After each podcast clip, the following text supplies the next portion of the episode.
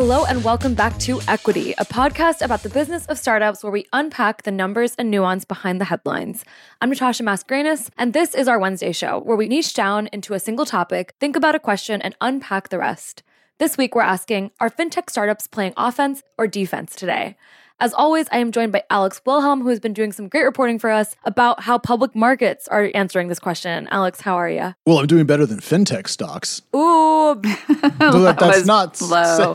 Say, not saying much. I mean, I could be I could be sitting here like with you know both my legs missing, and I would still be doing better than fintech stocks. But I'm fine. Thanks for asking. it's kind of crazy. I feel like my favorite and only metric I ever remember on the top of my head is one out of every five dollars in VC are going to fintech. And like that's all I can remember. And it just like continues to boggle me. So I am very thankful we have a special guest, Mary Ann, who we convinced to come on the Wednesday show. Mary Ann, thank you for being here to explain to us your wild world. Oh, yeah. Excited to be here. It'll, it's going to be fun. So, we will definitely start with two news hooks that explain why we care about this question today. But for a high level, we're going to talk about fintech going full stack, what that means for competition, and what happens if you are all trying to fight for the same user cohort. We'll also get into which startups are going to compete with each other. I think we're going to do some live analysis at some point, who knows? And then finally end with if the fintech recorrection in the public markets right now will trickle down to private startups. But Mary Ann, let's start with Pipe and Ramp making headlines last week. Yeah, sure. So, Pipe, for the unacquainted, started out as a company that wanted to help SaaS companies get their revenue up front by pairing them with investors on a marketplace. So, they, they kind of touted themselves as a NASDAQ for revenue. So, they're looking at revenue as an asset class, basically. Over time, they have gradually expanded their focus. They moved from just SaaS companies to basically any company with predictable recurring revenue. So they kind of opened up their customer base quite a bit. Mm-hmm. Last week, they announced that they had acquired another company called Purely Capital that marked their foray into the media and entertainment space. This was quite unexpected to me. I've been covering Pipe since their first seed round back in 2020. I didn't expect this move, but they apparently are super hyped about it and they they they say that this is really just one more step in their intent to kind of expand into all verticals. Okay, two quick things. One, seed round from 2020. You kind of wound up there thinking I was going to be like 2012, but no, it's basically two years 20, ago, which is crazy. Right just barely 2022. And then I'm curious about the media side of this. So you, we heard about hedge funds buying Paul McCartney's back catalog of songs because they'll generate revenue over a long period of time. Is that kind of what Pipe is financing, or is it a different form of media revenue? And so I shouldn't think of it along lines that I already understand. Yeah, no, I think it's they're looking more at like films, like independent films so it's more of that because they're saying the big streaming companies like Netflix and Amazon, and they don't really have a problem with revenue, right? But a lot of the the film producers are independents who who need more money up front to like do what they need to do. So that's what they're focusing on with this acquisition. I mean, and, and the reason that inspired this core question we're answering today was it felt so surprising to see a company that was all about tech and ARR and SaaS businesses get into media and entertainment. My cynical side was, is this because tech isn't enough? And my optimistic side was, that because you've proven it out with tech, can you do anything next? And I'm sure they will never say the former. Well, I yeah. mean, that's the whole point. Is it offensive yeah. or defensive? And I, that's a, a, great prism through which to view the question, Natasha. And then with Ramp, that's even, I think, a little bit more of like a dramatic flair for us to talk about yeah, before yeah. we get into and, the broader question. Super quickly before we, we uh, move away from Pipe, I just want to read this quote from Harry Hurst, the co founder and CEO or co CEO, I don't recall. But anyway, he says that his goal is that the entire um, revenue as an asset class will be something that they're going to do like for everyone. Quote, eventually anyone should be able to originate onto our platform. So, like, they're going full force here and they seem to be very optimistic about the opportunity. Now, as for Ramp, Ramp is a corporate spend management startup, very heated competitive space these days. And last week, Ramp announced it was expanding into travel. Yes. Yeah. So the reason why this is kind of dramatic is that another company in this space, TripActions, last year announced that it had it had done the reverse. It had expanded from being travel focused to a general corporate spend company. So now they're like even more competitive with each other. I swear, all fintech looks the same after five years. They all start somewhere and then they just merge into this like fintech blob that tastes like chicken. Uh, yeah, 100%. Alex, let's lean into that because I think both those examples really did show us that it reinforced this trend we've been talking about about fintech going full stack. But if I recall correctly, that's not entirely new. Like SoFi's done this for a while. Like, what is your take on how this trend has evolved to, I guess, now when we're recording? Alex. Yes. Well, then I'm going to pull my notes back up then because I or I actually so- have some thoughts if you want. Yeah, yeah, Um, yeah. Yeah, feel- kick it off. feel Sure. Um, so I think I think this is interesting, and one of the things that that's kind of obvious is like customer acquisition cost, right? First of all, it's far lower. Your costs are far lower if you already have the customers and you're just expanding it to offering them different stuff, right? So so then the potential for how much money you make goes up. So like in the case of TripActions, they're already kind of marketing to their existing customer base, like, hey. We offered you this platform to manage your travel expenses, but now we can help you with more, like all your expenses. So, you know, your customer or CAC costs go down dramatically if you if you kind of choose this route. Well, there's two ways to think about that, Mary Ann. There's the way to limit your effective CAC compared to revenue, but you can also just drive more revenue per customer if you've already gone through the work of acquiring them, if you offer them more services. And especially Right. in the hyper competitive world of both consumer fintech and, I don't know, B2B fintech, if you will, the, the cost of getting the customer and getting them in, getting that direct deposit or linking those corporate accounts, that's the work. Once you have somebody, don't you want to sell them more stuff? And that's why I mm-hmm. think it ends up that all these companies end up kind of crowding into each other's domains. And it's also why anytime a fintech startup CEO tells you they don't compete with someone, the answer is at best maybe and maybe soon is how I'd put it. Yeah, So agreed. true. I mean, it's a it's a headache, I'm sure, for so many founders, early stage founders right now, on who they should bring onto their cap table. And Mary Ann, I was actually I was reading your recent investor survey, and Christina from Bain Capital explained it well. She said that fintech reached a true turning point last year, and that consumers are now, you know, hugely accepting all these different forms of payments and banking. So like we've gotten the consumer habit. So now it's really natural for back end fintech tech- technology to be spin up. And mm-hmm. even though that's maybe somewhat obvious to people who live in fintech and, and cover it all the time, Right. I think I forget that consumers have driven so much change here that now it's not as, I guess, experimental for a company to kind of go backwards or expand in the way we see these mm-hmm. companies expanding. Yeah, I mean for sure. I think a lot of these companies had to like accelerate their their plans by, you know, months and years to like keep up, right, with consumer demand and with competition. So um, definitely the pandemic accelerated all this. And um, yeah, for those of us like living, breathing in this world, um, yeah, embedded fintech and all that and payments, like it's just become like a thing. But you know, for the consumer, it's just like, "Ugh, make it easier on me, please. That's all they care about. Yeah. Well, I think we should talk about the the increasing prevalence of APIs and how it's easier to build stuff into your fintech app in a second. But I, I want to give an example because when I was prepping for the show, I knew that SoFi had gone from student loans, which was my entire comprehension of the company. Same. By the time SoFi had gotten big, I was nearly done paying mine off. Um, so it didn't really land in my in my orbit, and I knew that it had expanded. But what I didn't actually know was just how far. So I'm on the, the SoFi website, SoFi.com, in case you're so curious and couldn't figure that out for yourself. Here's the current list of products at the top level category, not subcategories, top levels. Student loan refinancing, private student loans, personal loans, home loans, auto loan refinance, investing, crypto, credit cards, banking, Everything. insurance, estate planning, insights, and then business Estate. solutions. Wow. Mom. The only thing they Yeah. don't do is give you a go home. massage and pack you a lunch. well, yeah. I mean, here's the thing. Like, this is kind of where a lot of companies are are like headed. Like, especially like are feeling real estate tech. You know, where they're like, oh, we could help you buy a home digitally, but now we're going to do everything else for you. Like, help you get insurance, help you with the title, help you, you know, help you with the mortgage, all of it. You know, they want to be this one stop shop, and I, obviously that's what SoFi is trying to do.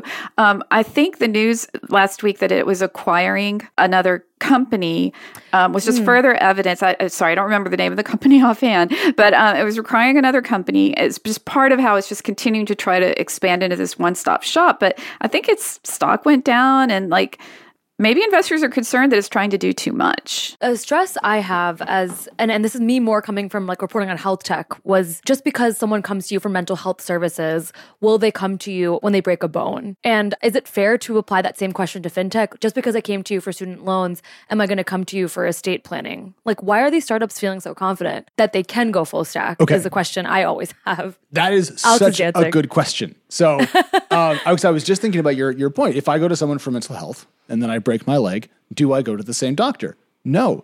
If you ask my spouse, who is a pediatrician, uh, an adult and child psychiatrist, what's wrong with my whatever I just ran into the wall, she'll be like, I have no idea. Because that's not her specialty. And you cannot specialize in the whole human body. You can't. It's too complex. It's too busy. Why would I really want to go have a checking account at my student loan refinancing place? You know? So I was going to mm-hmm. argue before the show that no matter where you start in the consumer or business fintech world, you end up kind of in the same place because you end up adding a blob of services and you end up looking like everyone else and you taste like chicken. But maybe you're right. Maybe maybe where you start does matter because it sets the tone for your customer base and their expectations. And your initial Yeah. hook maybe does have more DNA impact on your business than I might have thought. I mean, some people like the convenience of it, right? So they don't have to deal with so many different entities to manage finances. So I, I guess there's some appeal there. Do you see, Mary Ann, any like verticals that would never touch each other? Because I think the way that we're filming this episode is mainly around consumer fintech. Yeah. But is there certain kinds of companies that will never compete with each other? Like, is a Brex and Pipe eventually going to compete with each other? That feels possible. But I'm wondering who's never going to compete with like a yeah, Pipe. that's hard to say because I think everyone's doing so many unexpected moves these days. It's really it's really hard to say.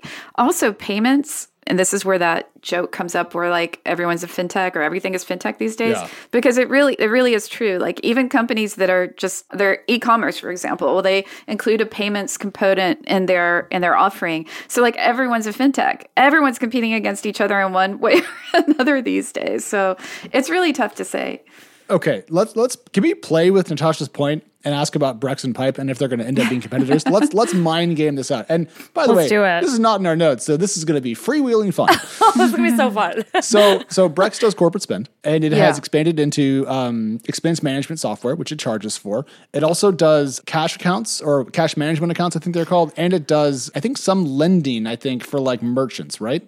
It applied for a bank charter too last year, which I think they it was not. I think they had to withdraw the application for some reason, so that that's kind of in limbo. But that's Okay. another uh, goal of it of the companies. So I don't really see Brex building Pipe, a marketplace in which you can sell different types of revenue for upfront cash, right? But I can see Pipe saying, hey, you just sold your revenue for a million dollars. Here's your money in your brand new Pipe checking account. And here's a debit card, by the Ooh. way. And, oh, you know what we can do? Why don't we build some software on top of that so that way you can track your expenses when you use your Pipe money? So Yeah. why why not? I mean, the branding's there too, right? Like Yeah. Pipe is so broad that it could do anything and connect you to anything. Mary Ann, what do you agree with? Yeah, there? I mean, you with? totally, it could happen, and you know, you might be giving them ideas if they haven't already thought of it. I, I think Pipe's buzzy, right? And there's been a lot of hype around what the company's doing, and they're very ambitious. And so I could, I could totally see it. I could totally see them wanting to do something like that one day. And I think that's pretty brilliant. Uh, thought on your part, Alex? Well, they've raised $316 million according to Crunchbase data, including a March 2021 round of a quarter billy. So I'm pretty sure they can afford to do whatever the hell they want. You know, yeah, so I mean, from why what they were telling me, that even when they raised, it was always you know how founders say, well, "We didn't really need the capital," but Right, you right, know, it was it was there, and then like you know things like it's still all in the bank, and so they they claim to be very capital efficient. They're a very lean team. I think like eighty people. Um, so they they pride themselves on being super lean and capital efficient. Uh, founder Harry Hurst is is quite charismatic. Seems like a seems like a nice guy. I could see this happening. Another interesting thing about Pipes, they had a lot of strategic investors last year with HubSpot, Shopify, Slack. Okta. Yeah, right. You know, so I don't know. There's there's a lot of potential what could be done with with this company, but I do. It's I, potential. I- it's also messy, right? Like I feel like there's so much. The, the web is so thick and confusing at times, But I think, Mary Ann, what you're saying is like they're they're growing, they're doing great Right. reportedly. Right. And so that's all we can see right now. I guess like the last question I have in the competition section of our show, and and then I do want to take away our optimism hats Yeah. and be a little bit more pessimistic. Yeah. Is does it make sense to be a seed stage neobank today? I feel like that's not something anyone could really afford to do. You know, I think that's a It's good disappearing. question. Yeah, I don't see as many funding rounds for digital banks. Last year, we saw kind of a flurry of them, especially digital banks focused on very specific demographics like Black and Latinx population, or even one on Asian Americans or very specific immigrants too. But general neobanks, I mean, I feel like it's a saturated space. You're not really seeing so many new ones. What do you think? Okay, so here's my question. In the era of fintech APIs, you can essentially bolt on whatever you want to your service. You can use Alpaca to bring zero cost trading to your platform, whatever, whatever, whatever, ad nauseum. That means that everyone can kind of do everything, which means that everyone's Yeah. going to look the same, as we said. But the thing is, just having all the pieces is not the same thing as having a company. Because if you think about the pre iPhone era, and I'm going back into, into my Pocket PC and Palm days because I was a really cool teenager. Before the iPhone came out, we had all the components of an iPhone. You could buy a, a Treo, you could buy uh, an iPAQ from HP, and they were smartphones. They had phones, they had a little screen, they had an, uh, an OS, and they were complete shit. And then Apple came out with an idea called the iPhone that brought them all together in a very unified, neat way that was very efficient and worked well. And that Right. crushed the market. And so I, I think maybe we're giving too much credit in this conversation to all these companies converging on the same point when the quality of the final product might, in fact, be very different. Well, okay, excellent analogy. And you bring me to my next point, which was these companies really need to be careful of not trying to do too much, right? Because you don't want to do too much in a mediocre fashion. Rather, I feel like if it were me, of course, it's not me, but if I were a founder, I'd really want to do one or two things like super, super well rather than do like a bunch of things with, you know, mediocre results. That's just my opinion. Now, I applaud their ambition. You're right about the APIs allowing for integrations, but you got to be a little more strategic. And I feel like there's all this FOMO and we got to keep up. And, you know, I think companies, investors all need to slow down a little bit. And I cannot tell one company apart from the other most of the time. And it's really, really frustrating for me as someone who covers the space. And so, Mary Ann, let me ask you. I was going to wait till the end of the show, but do you think these moves and this energy we're seeing from fintechs today is desperation, or is it as good as everyone is telling us in our interviews with them that we're growing and the world's our oyster? Yeah, I don't I don't know if desperation's the word, but I do feel like it's a combination of being on the offensive and defensive, right? I think it's both. They recognize that other companies are trying to move into their territory or there's just so much going on that they feel like they have to keep up and there's this FOMO, I think the investors pressure too, right? Mm-hmm. So that I don't know. That's my opinion on offensive and defensive. I don't know if I answered your question though, Natasha. You did. You did. Okay. I, I think I just learned a lot, like too much. Like we could end the episode there. but Alex, you, I mean, you have been covering this as well. So I would love to see what example you're kind of hooked onto right now. Yeah, so I, I was just thinking about this, and again, it turns out that most of what I thought before we started recording is actually wrong, and I've come to That's an amazing. entirely new perspective. In my view, it was not really offensive or defensive as a move to add a lot of features. It just seemed to be kind of the way things went. But now I think it kind of is defensive because you probably spent too much money. Your CAC was probably too high compared to your LTV to use startup acronyms. And so you probably need to juice your existing customers for good revenue. Probably investors love to see rising ARPU at consumer or enterprise fintech. But here's an argument for focus. And I'm just thinking about Airbase and Amex. Airbase is a Brex ramp competitor, kind of one of the three major corporate spin startups in the US that are kind of all butting heads. And they just raised some money from Amex Ventures. And the reason why Amex chose them, because I talked to an Amex um, MD about this, and essentially they were like, look, they had the best software. That was kind of what it boiled down to. They did this thing the best. And Airbase is probably not going to end up competing with Pipe because they just kind of do one thing. They're a SaaS company, they make expense software, and then they give you back all the interchange money via cashback. That's their value prop. That's what they do. And that's a pretty constrained remit. And it seems to be kind of bearing out a little bit because when Ramp and Brex were growing with not charging for the software, Airbase stuck to its guns slash knitting, if you will, and rolled along. And now everyone's kind of coming their direction. But by having the right initial focus, do they have a long term advantage? Is kind of the thing. Can you really catch up by bolting on more features with a staple gun? Well said. I think they wouldn't feel the need to expand if, like you're saying, their initial product was enough. And that might be like a very one way to look at it. Like, Sure. sure, everything is profitable. We'll just get even more profitable. But I agree, there is a value where you focus on one. And so I covered Mos a few weeks ago. Yeah. It started as like that marketplace that connected students to scholarships. And now they're becoming a fintech neobank, actually. And I remember asking their founder, and I was like, so what does this mean for revenue actually? Like, is this a revenue move because the other thing wasn't working? And she didn't say that, but she did say our TAM in- is increasing significantly, which is, of course, if you like kind of peel back a few layers, is a revenue decision, right? Yeah, absolutely. And and if you need a good example of, of TAM expansion, which is total addressable market, and you want to put that into consumer terms, I can illustrate this for you. Uh, Please. if you're not currently partnered off, grab your phone, pull up Tinder or whatever, and then just quadruple your radius. Good. Your TAM's bigger. That's what we're talking about. You're so good with Exactly. analogies, uh-huh. Alex. I, I, I have had too much coffee today. I have more work to do. It's nearly 6 p.m. and we're going Alex for it. Alex After Hours is the Alex we love to have on the show. no, I think that's perfect. And I think in that way, it's hard to not view some of these moves as Mary Ann, to your point, at least partially defensive. Which takes us to the last section, which is the market. What are we hearing from the market right now that is telling us that fintech is it still the hottest sector in startups right now? Or are those dollars kind of having different taste buds at the current moment? Um, my inbox is indicating that things are not really slowing down right now. Okay. But I would have to say though that, like I said, I'm getting a lot more discriminating in terms of what I feel like I should cover, and I feel like investors are probably also kind of you know feeling a similar thing, like this mentality of okay, you know, we kind of went crazy last year, we went nuts. Now let's take a like a take a step back and see what's working, what isn't, where should we really be focusing our dollars on. And I just I'm just super curious to see which of these startups, which companies raising money left and right and you know round after round within months, just how this all plays out because you know you can raise a ton of money at a high valuation, but you know you've got to have something to show for it eventually. Or People are less patient. people are less patient and expectations are in fact higher because you're not going to get the same pick your metric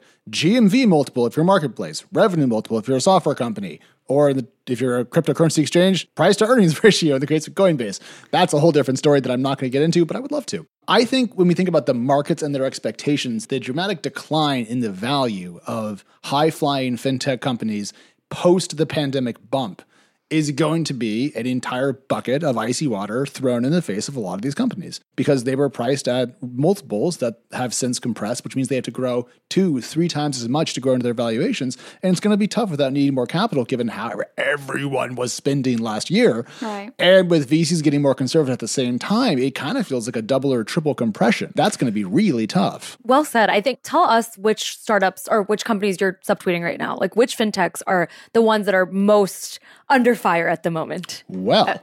oh, sorry. Was that for Mary Ann? Was that for me? No, I mean in the in the public markets, what like the numbers that we do, we are lucky Like enough who to is finally actually have. doing well Uh, who- in And public who's markets? Horrible. well, I, I happen to have pulled up here um, Robinhood and their Yahoo Finance profile. Yahoo Finance, fine financial news everywhere. Our sister company. Uh, Robinhood's currently worth about twelve bucks a share, give or take, and it was worth up to eighty-five dollars per share at its peak in the last year. And that, to me, is the peak of the hype to the current trough of reality. I think that kind of deceleration in value creation, it, it's negative value creation, it's value loss, is um, a thing we haven't fully digested in the startup world yet. Because everyone thinks that, well, you know, that's a Series B company. They won't go public for five years. Things will recover by then. Maybe. Yeah, this all leads me to a, a tweet that I saw recently, and I think it speaks to this very point. Eric Paley tweeted The most common exit opportunity is not a multi billion dollar IPO, but a 50 million to $100 million acquisition. If you've raised a modest amount of money, that can be a transformative outcome.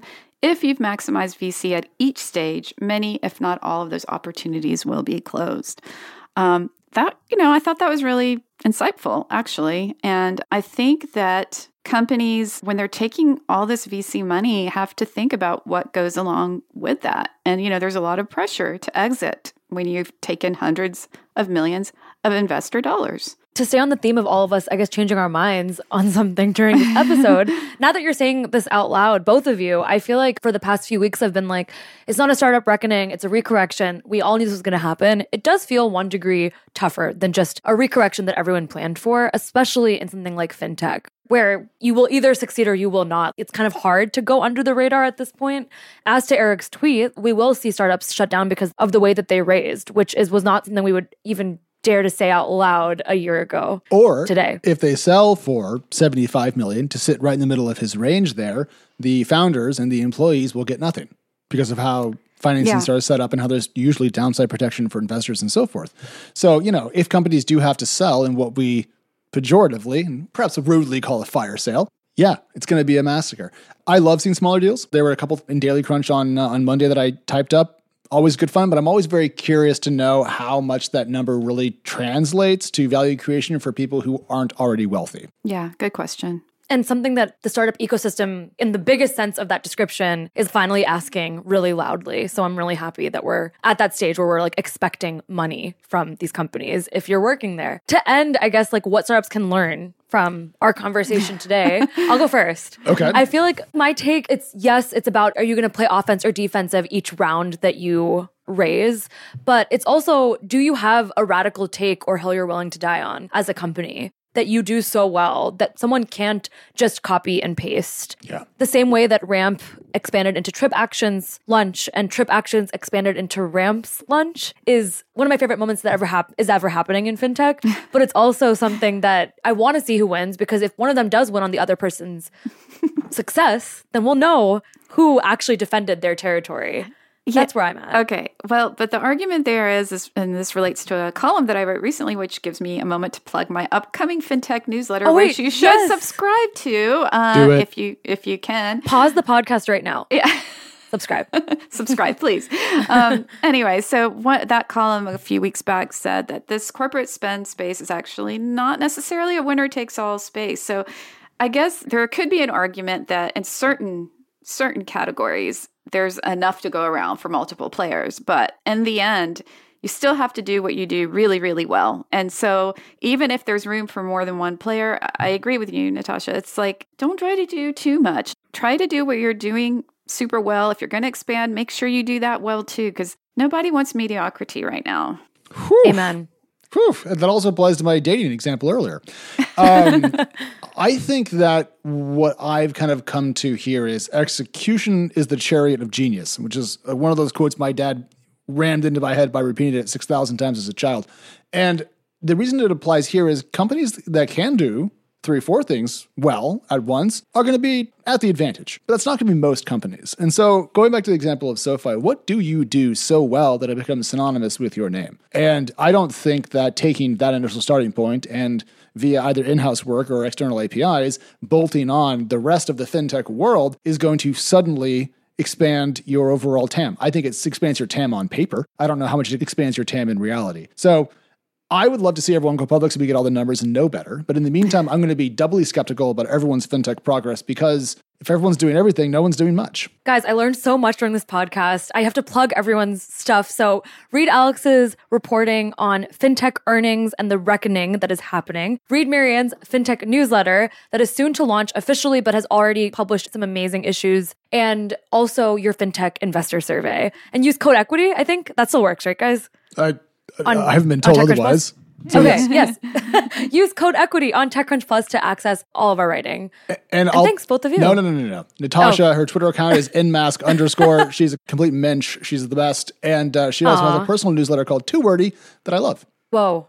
Whoa. Brilliant Okay, I have to start writing that. My boyfriend's parents started actually listening to the podcast. Oh my gosh. So Oh, that's so I- now I have to actually do a good job. Wow, pressure's on. When my mother in law reads my tweets, I'm always like, oh, that's right. You're on Twitter. Perfect. Um, Alex, Mary Ann, always a pleasure. And we will listen to everyone else on Friday. yeah. Bye.